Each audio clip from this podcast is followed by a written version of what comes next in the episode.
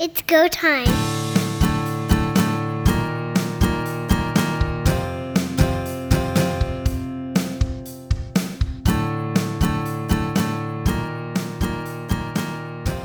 We all know that the bye week is a time for change, and Edmonton made theirs. Welcome to Third Down Gamble, everyone. Don Charbin along with Heath Graham. Out as offensive coordinator in Edmonton is Stephen McAdoo. In is Jarius Jackson. Jarius Jackson has been an offensive coordinator with BC in 2018 and 2019 and with Toronto in 2021.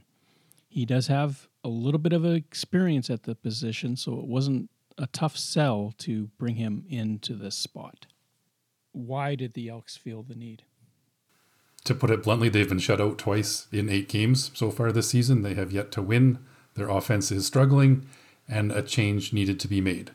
We do see a bit of the result of the coach's salary cap here, where the Elks are a bit limited in their opportunities and their choices. So it's almost like a cabinet shuffle more than anything. They're moving some pieces from within the party into some new roles. Also reported that Taylor Cornelius may be relegated to short yardage quarterback, and Jared Dagey and Trey Ford are going to be getting looks as the starting quarterback, much to the delight of a lot of Elks fans. There's nobody more popular in the CFL sometimes than that backup quarterback.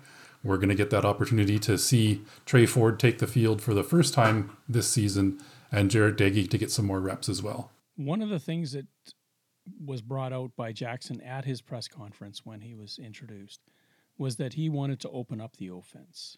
McAdoo, in the sense that McAdoo tended to be relatively conservative. But let's go back to when he had his tour with Edmonton the last time. He had a quarterback named Michael Riley who could put it on a dime anywhere on the field. And that opened up everything to him in terms of what he wanted to do.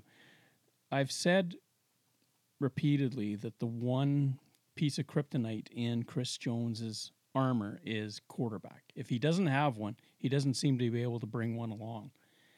That has, again, affected him in Edmonton. Now, we know that if he didn't do something, the pressure was going to be on him from outside to maybe be ousted. And he was well aware of that, and he answered that question. He has a long history with Stephen McAdoo. They go back pretty much 25 years. There has got to be a lot of angst when he says that we've been talking about this for weeks. You're talking to a man who's been a really close ally, friend throughout this entire process, and now you're moving him away from what he knows. That had to be very, very hard for Jones to do, and it, as he says many a time in any press conference, I've got big shoulders, I can make tough decisions. He had to with McAdoo on this one. It's a cliche that's often talked about in NHL hockey more so than I hear in the CFL, but there's talk about the coaches losing the room. I feel seeing the body language of a lot of the Elks players as the games continue to slip away from them. There might be a situation now where they're starting to lose the room a little bit. Jarius Jackson stepping up into that OC role, bringing some new ideas in, will be a little bit of a boost. I don't know if it's enough to get them over the hump. We'll see what happens. And I'm going to circle back to Taylor Cornelius here a little bit as well. He's now had, I believe, 27 starts in Edmonton. He's won 4 of those, none of them at home. He's 0-13 as a starter at home. You can't lay all of the blame at the feet of Taylor Cornelius, but you need a player to steal a game for you at some point. And Taylor Cornelius has not stolen a game for the Elks. In fact, he's done more to give it away. This game against BC, he threw an untimely interception, another would-be interception called back due to penalty, and almost threw another underhanded lateral fumble. It was about 2 feet forward progress that was called an incomplete pass. If you're not going to be pushing the ball down the field, you have to protect the ball, and he's failed to do that. Darren Flutie on CBC years ago famously said that there are quarterbacks that you can win with and there are quarterbacks that you can win because of. And I would put Cornelius right now in the win with category, but he's not the guy that you win because of his presence.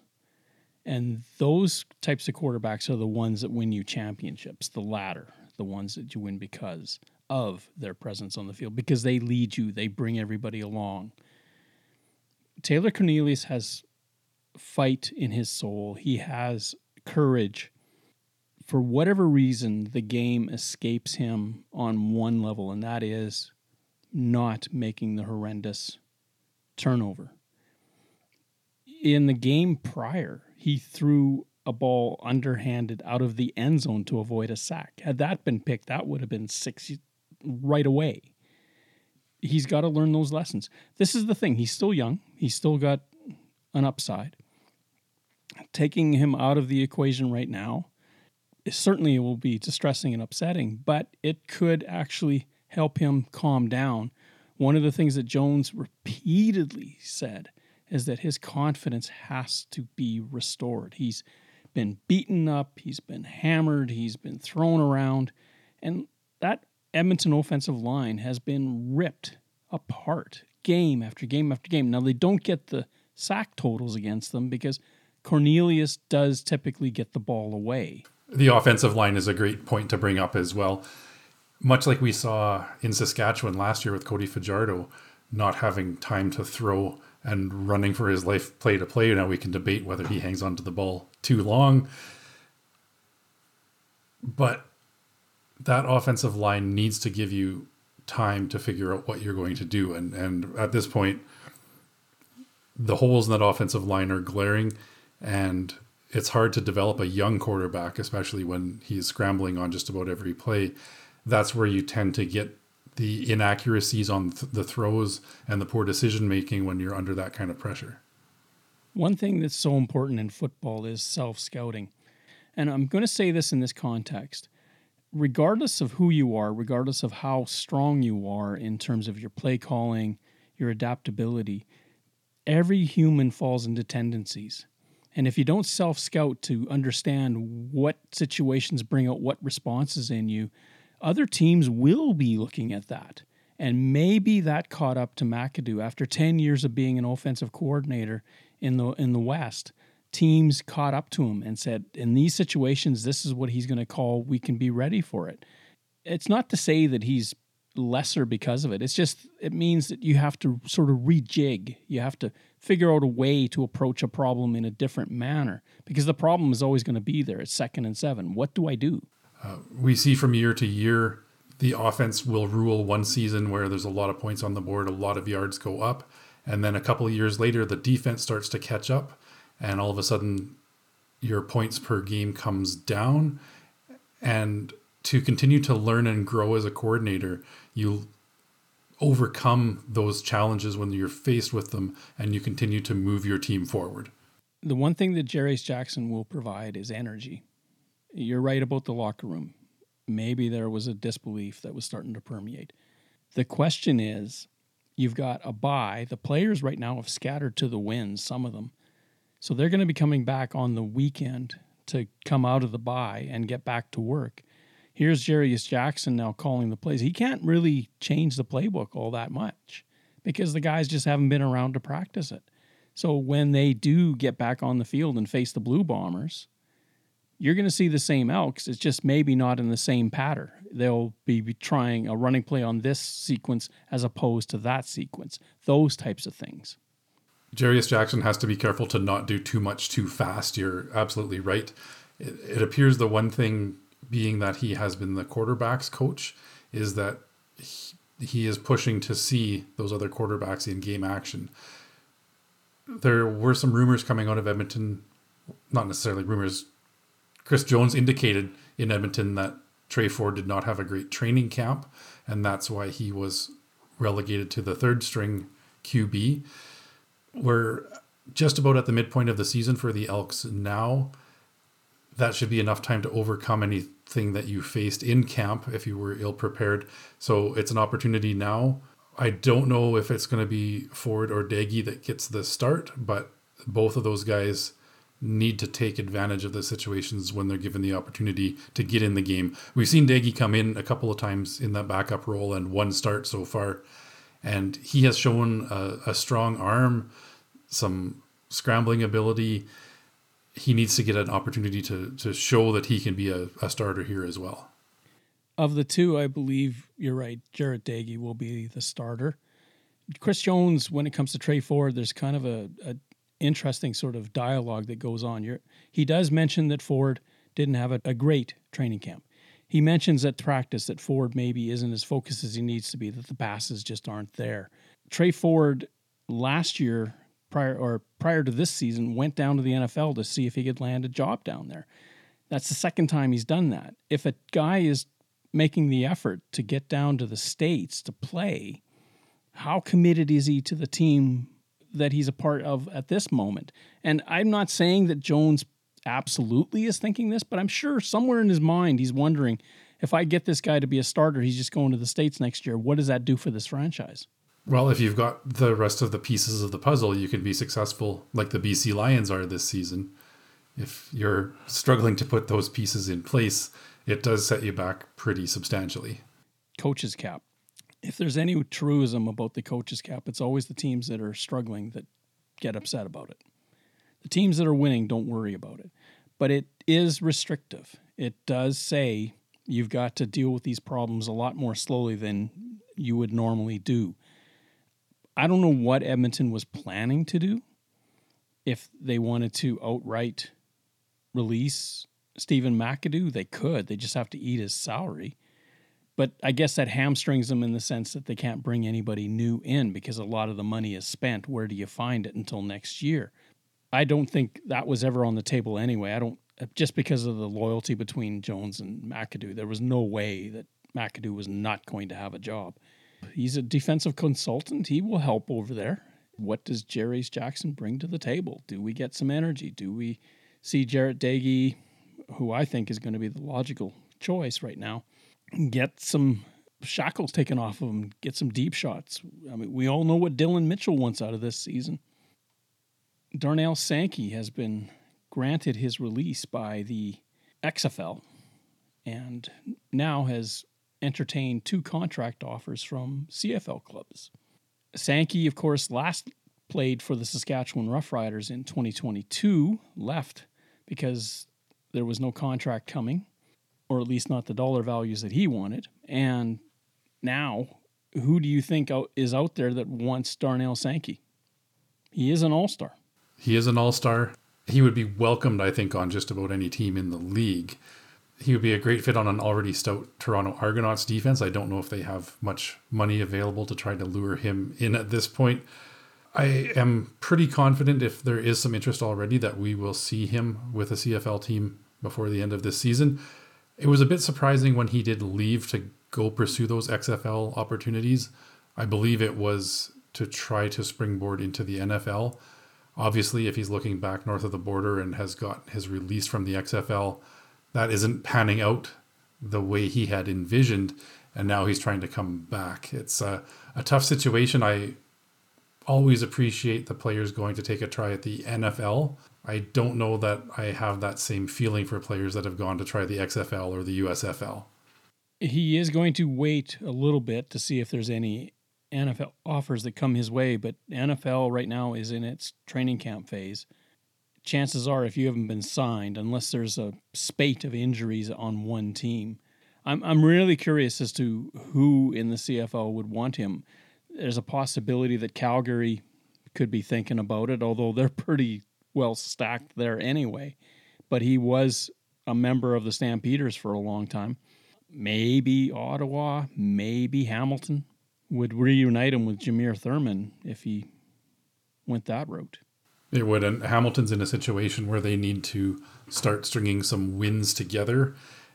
Perhaps bringing a defensive player like Sankey in will give them that little bit of a boost. I mean, their biggest issue is on offense, and especially at the quarterback position right now.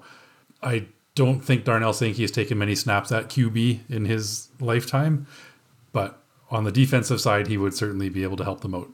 So let's get to the Bo Levi situation.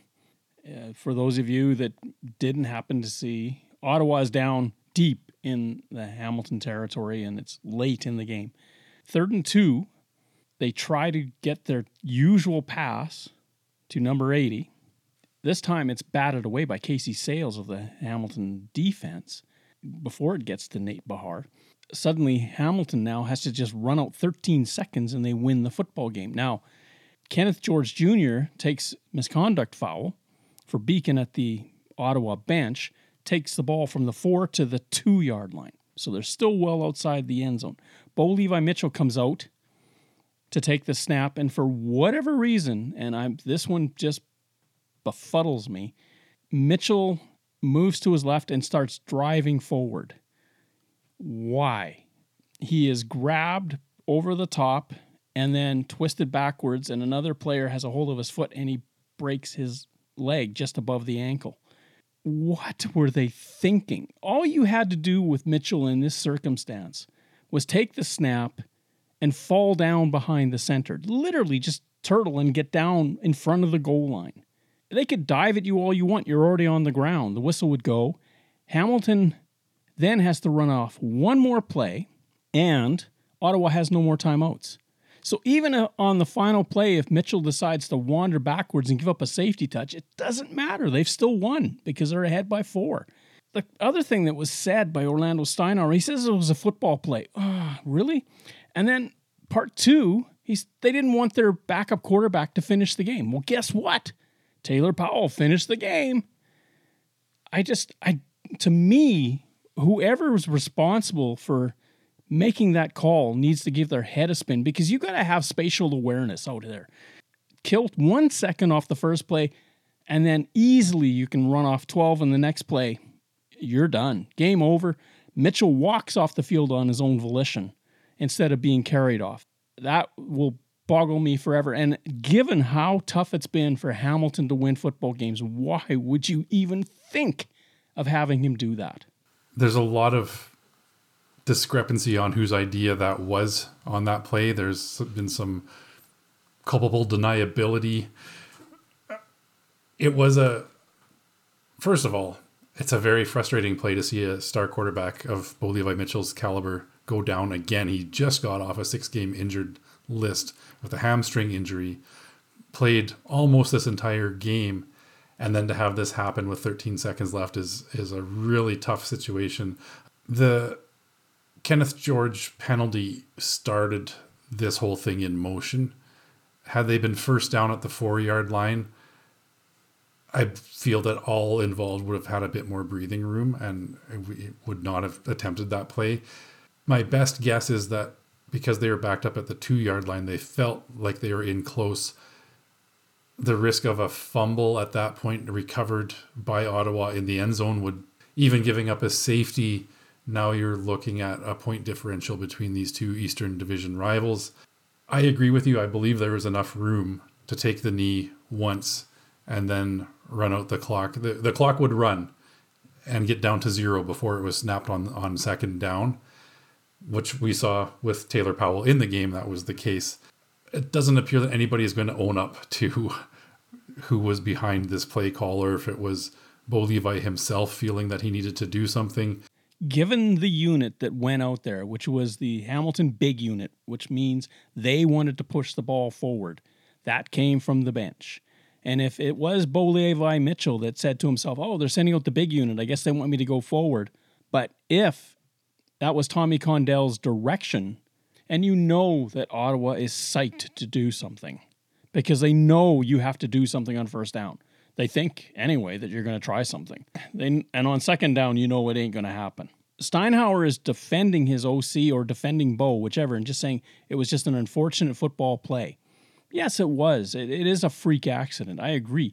But if he doesn't push forward and have Ottawa linebackers diving over to try to get at that football, it never happens. And that's what I argue with. If you go to ground, just take the snap and go right to ground, what is Ottawa going to do?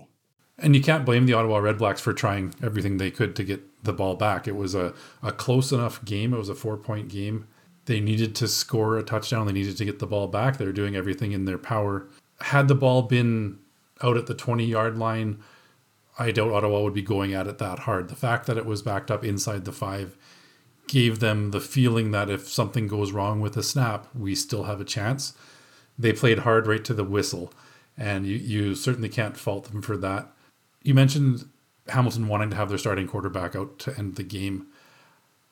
I'm with you. I don't really understand the necessity for it. Bo Levi Mitchell's in his mid-30s. He's been out there for a lot of games in the last second to take a knee and get the win and walk off. Does he need it at that point? Is that what you were trying to do?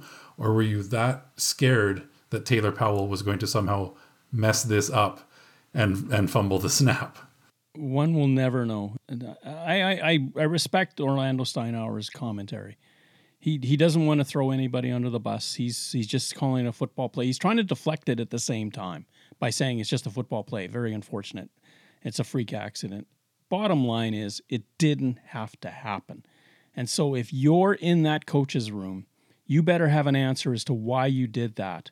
And let's learn from this. Because as it is, your backup now is going to become your starting quarterback for the foreseeable future. And I don't know who else they can trade for to change that dynamic.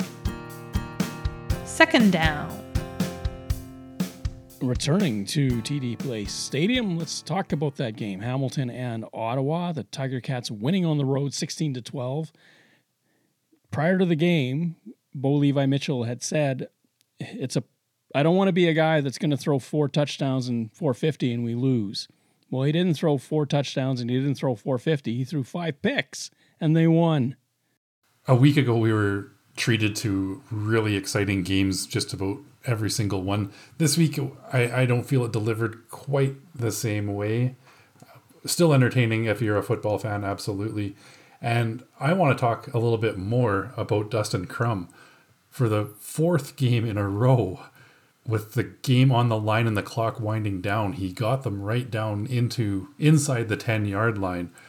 Stopped this time on the 4-yard line that prevented the go-ahead touchdown. But it doesn't seem to matter what happens throughout the game. When it gets down into that, inside that 3-minute warning, Dustin Crum shows up and gives that team a chance to win. He's one of those types of quarterbacks that you win because of him. And he's starting to get a reputation for being a cardiac kid. His stats will not wow you from that football game. Crum is 13 of 22 for 158. On the other side, 23 of 40 for Bo Levi Mitchell for Hamilton, 2 touchdowns and 5 interceptions. And what a sequence there was when Hamilton's Kyle Loxley scores a touchdown. To start that sequence, before I forget, Mitchell had found Terry Godwin on a post pattern deep and he dropped the ball. Mitchell throws an interception, the ball is stripped. It's Terry Godwin. The Ticats recover.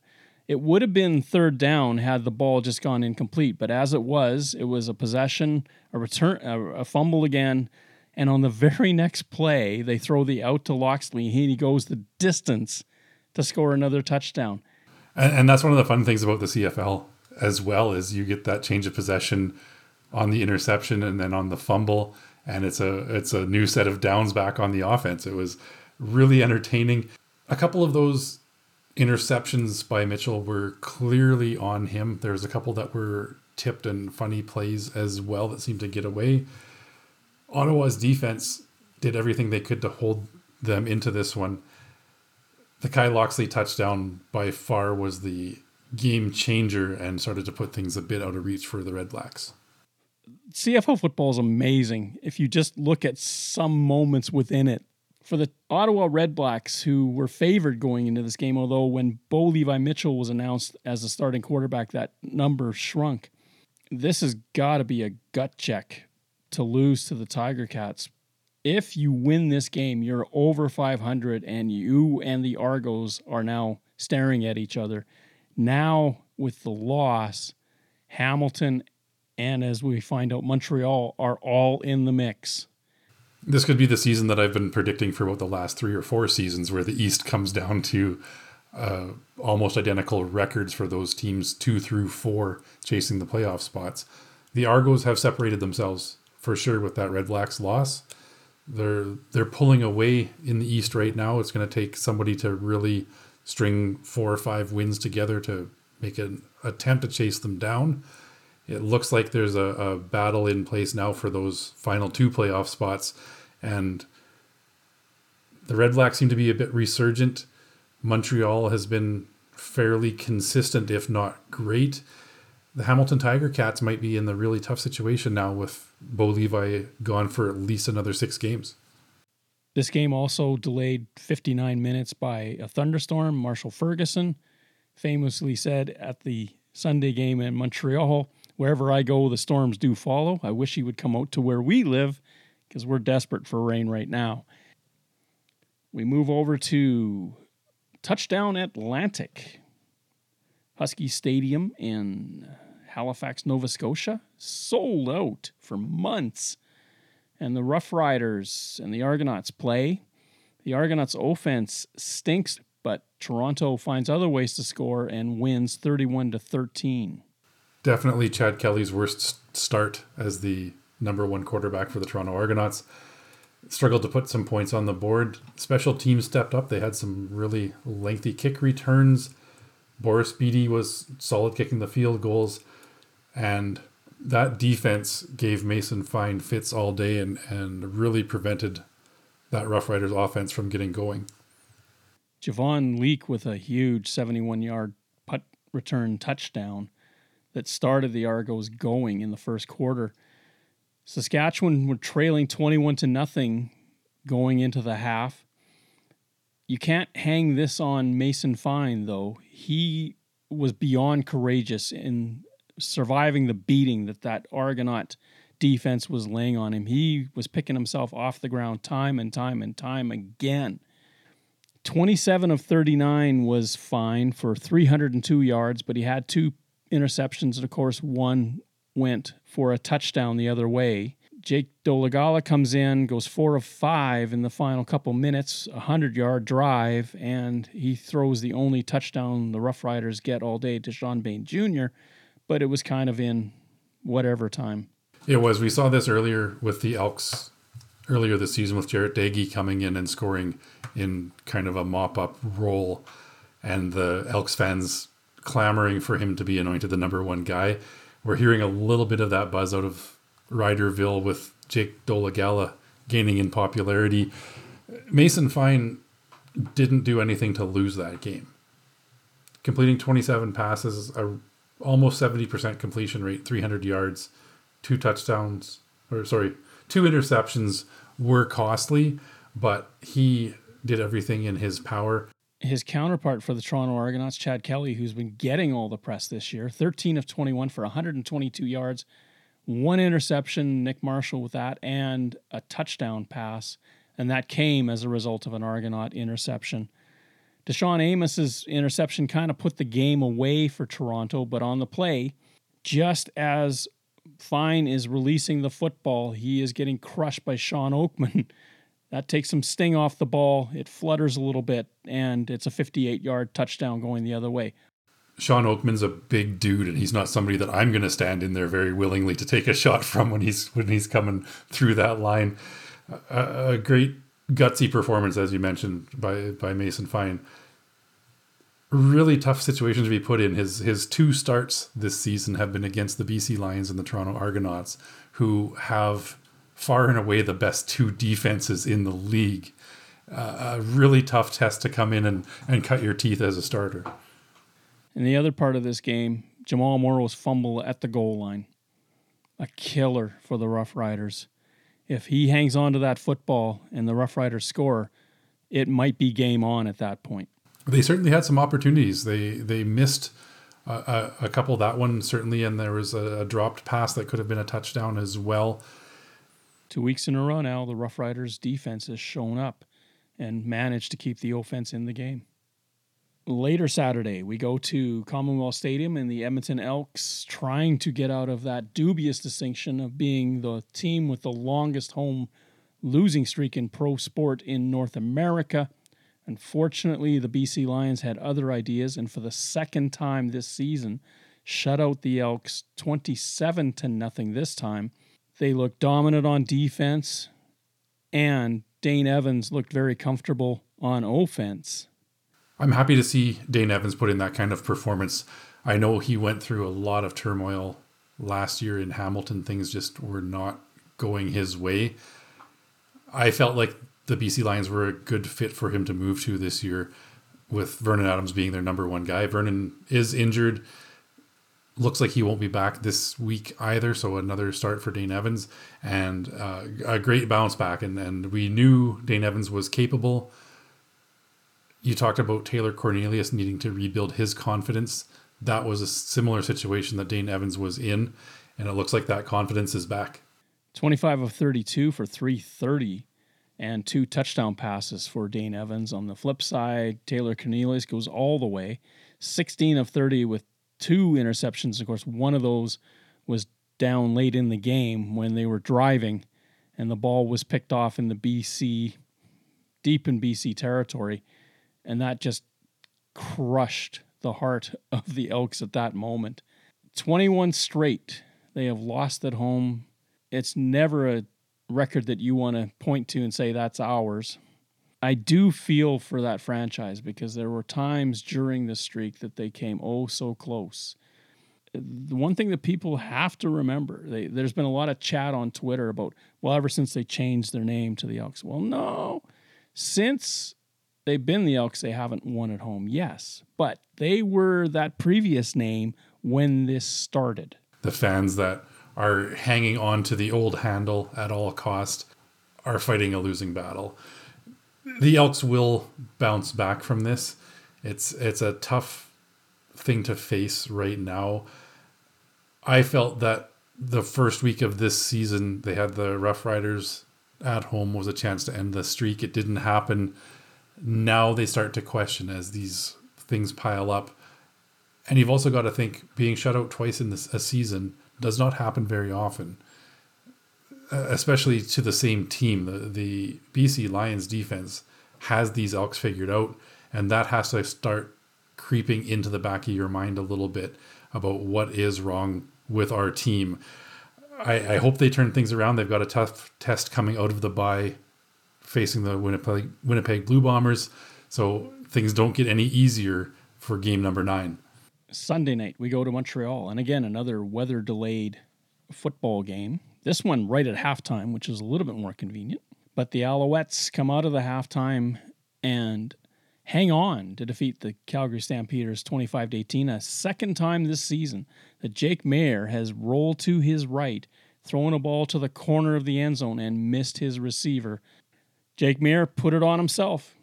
He stood up in front of everybody and said, that's my fault, that's my read, that's my mistake. I've been critical of Jake Mayer this season about what he has shown or hasn't shown. Again, 256 yards, 2 interceptions. Not a great night as a quarterback, but he does have that confidence that he is taking full responsibility for it. This one really was a game of field goals. Do you like field goals? Because there was 12 of them in this one. And one was missed. 13 field goal attempts. Rene Paredes goes 6 for 6. David Cote goes 6 out of 7. And that was the majority of the offense in this one. An interception return by Kabian Ento early in the game is the only touchdown that is scored by the Alouettes. They too had opportunities down deep, but they settled for field goals time and time and time again. If you look at the distance of their field goals, they're all fairly short. Unlike Calgary, where Rene Paredes was hoofing it from 50 yards out. And what a nice little treat for him to kick 6 for 6 on his 200th game in the CFL. The biggest problem that Calgary has is they do not have a running game at all. Since Kadeem Carey went down, they had one night where Dedrick Mills had a good game, and since then, it's over. Let's just quote some stats from Jake Mayer for you. 24 of 44 for 256 and 2 interceptions. Cody Fajardo goes 16 of 29 for 158. Mayer, they're relying so heavily on his throwing ability, and this is the second year for this guy in this league. The Calgary Stampeders, if you want to watch anybody play. Them in Ottawa, I'll watch every week because you just don't know what's going to happen in the final 10 seconds. On the other side, William Stanback had his best game of the season, 15 carries for 86 yards. So Cody's passing yards down a little bit, but Montreal did a far better job of establishing the run. Cody Fajardo had 27 yards on the ground himself. Caleb Evans came in short yard for 3 carries for 6 yards. On the flip side, tall Tommy Stevens was the leading rusher for the Calgary Stampeders with 32 yards on 2 carries. Dedrick Mills, 5 carries for 16 yards, isn't establishing a running game. And I have to apologize again. I'm sure last week I called Tommy Stevens Tommy Daniels. And the other thing that I have to correct on, that Ottawa was the first team to win back-to-back overtime games in the regular season in the CFL. But the Calgary Stampeders had actually done it in 1991 with Danny Barrett as their quarterback. And they did it over the same team twice in a row. I believe it's the BC Lions. I did see some buzz on Twitter about that, and it looks like maybe prior to the CFL itself, I believe the Winnipeg Blue Bombers were shut out by Edmonton twice in the same season. There have been a couple of instances of being shut out multiple times. Hopefully, Steve Daniel gets you some solid facts on that. I don't believe everything necessarily that I read on Twitter, and nor should you, but it was one of the notes that I did see somewhere along the way. So in terms of shutouts, here's what the records are. The team that's been shut out the most in one season was the Calgary Stampeders back in 1967. They were shut out 3 times. The 1970 Calgary Stampeders and the 1965 Winnipeg Blue Bombers as the other teams that have been shut out twice in a season. It's the first time since 1970 that a team has had 2 shutouts. That information from Steve Daniel. Third down. We start with a colossal game in Winnipeg on Thursday night. The BC Lions are in town. Dane Evans will be the man in charge. The Bombers coming off a bye. Teams coming off the bye are 9-1. Winnipeg coming off the bye is 5.5 favorites against the BC Lions. The Lions, of course, went into Winnipeg not that many weeks ago and handed it. The Bombers are now again favored at home. Is this a Kenny Lawler factor? It's a bit of a Kenny Lawler factor. It's a little bit of a Dane Evans factor. It's probably a little bit of that bye week factor. I don't like the 5.5. I want to pick BC to win outright in this one based on what happened last time they were in Winnipeg. With the change at quarterback and with Winnipeg coming off the bye, I am going to swing back the other way and give the outright win to the Bombers, but I think that BC does beat that 5.5 point spread. Lions have only given up 5 touchdowns all season. At this rate, it will be a record for fewest touchdowns ever allowed. I like that Lions defense. Nothing has told me that anything's going to change. They befuddled Zach Collaros the last time they played him. Yes, Winnipeg has had an extra week of preparation. It's a bit of a shorter week for the Lions to get there. If I go any direction, I'm going to say Winnipeg wins, but not covers. This one has potential to be a really exciting game.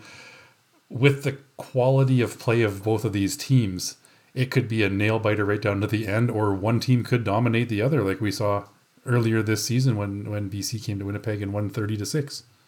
I'm looking forward to this, a 1v1 type of battle. And we were entertained last year when these two teams met, and you threw the Calgary Stampeders into the mix as well. The combination of those 3 teams were must-watch football. As are the Stampeders again this year. Friday night, Toronto goes to Calgary to take on the Stampeders. Interesting stat, Alberta teams have not won in Alberta this year. They are 0-for at home. For the second year in a row, the Stampeders are 2-5 to start the season. Now, last year they made it all the way to the West semifinal. Can they do it again? Toronto is 8.5 point favorites. They're going to be coming from the East Coast. It's going to be interesting to see how they react to that. They did not perform well in offense. They did run well against the Rough Riders. For what it's worth, Chad Kelly was off his game passing. He was, and Jake Mayer has a way of keeping the games close and giving his team a chance late. I do like the Argonauts to win this one, but much like the first game of the week, I think that the spread is too much. I'm going to take Calgary to beat the spread, but Toronto to win this one. Calgary, after Toronto, they play Winnipeg, BC, and Toronto in this month. There's not a lot of faith being shown in the Stampeders. When you think that the Rough Riders were 10.5-point underdogs in Halifax. Toronto wins but doesn't cover. Game 3, Saturday. Montreal goes into Hamilton to take on the Taylor Powell-led Hamilton offense and the Tiger Cats. The Alouettes are 2.5-point favorites. Of the teams in the East, excluding Toronto, they have been the most consistent week to week, these Montreal Alouettes. If they can find the end zone, they will win this football game. Because of the quarterback turmoil in Hamilton, I think 2.5 points is pretty generous to the Tiger Cats. I'm going to take Montreal to come into Hamilton, win this one, more than cover that spread. I think it's going to be a touchdown for sure win for the Montreal Alouettes. Last time they were in there, they took out the Tiger Cats 38-12. Of course, that night, Tiger Cats were kicking field goals. Alouettes were scoring touchdowns. I don't see how that's going to change. Hamilton's defense is vastly improved, but the offense needs to do something to win this game. Sunday, the Red Blacks, coming off their loss to Hamilton in Ottawa, go to Mosaic Stadium to take on the Rough Riders, who are coming back from that Eastern time zone themselves, way out east. Saskatchewan is not favored at home. The Red Blacks are favored on the road by 1.5 points. That's basically a pick 'em when it comes to point spreads. Really interesting that you've got two teams with identical 3-4 records. You've got two teams that have lost their starting quarterback for the season, yet the road team is the one that's favored by 1.5. I like the Rough Riders at home in this one. Dustin Crum and Mason Fine head-to-head at quarterback, each trying to prove themselves as a starter. I like what Mason Fine did last week. I'm taking the Riders to win, unless Dustin Crum gets the ball inside the 20-yard line with less than a minute left, then all bets are off. This is an Ottawa defense that picked off Hamilton's Bo Levi Mitchell 5 times. Braylon Addison is coming back now for the offense. He's coming off the injured list. That's going to help them there. If Saskatchewan is going to win, that offensive line has got to come together and give Fine time. It's going to be a real gut check, I think, for Dustin Crum. After losing, how does he respond? Saskatchewan to take this one, that Mason Fine can open up this offense, moving the pocket around. There's some intriguing games this week.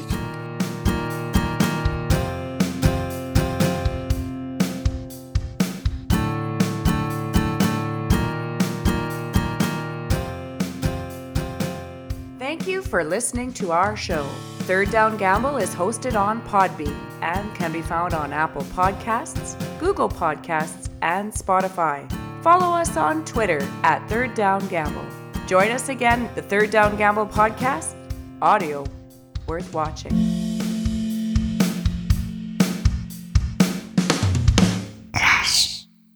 Third Down Gamble uses the expert resources provided by Canadian Football League player and game statistics for analytics, game notes, and statistics, and 3downnation.com for news, insight, and in-depth analysis. Please visit cfl.ca and 3downnation.com for the most up-to-date information on the Canadian Football League.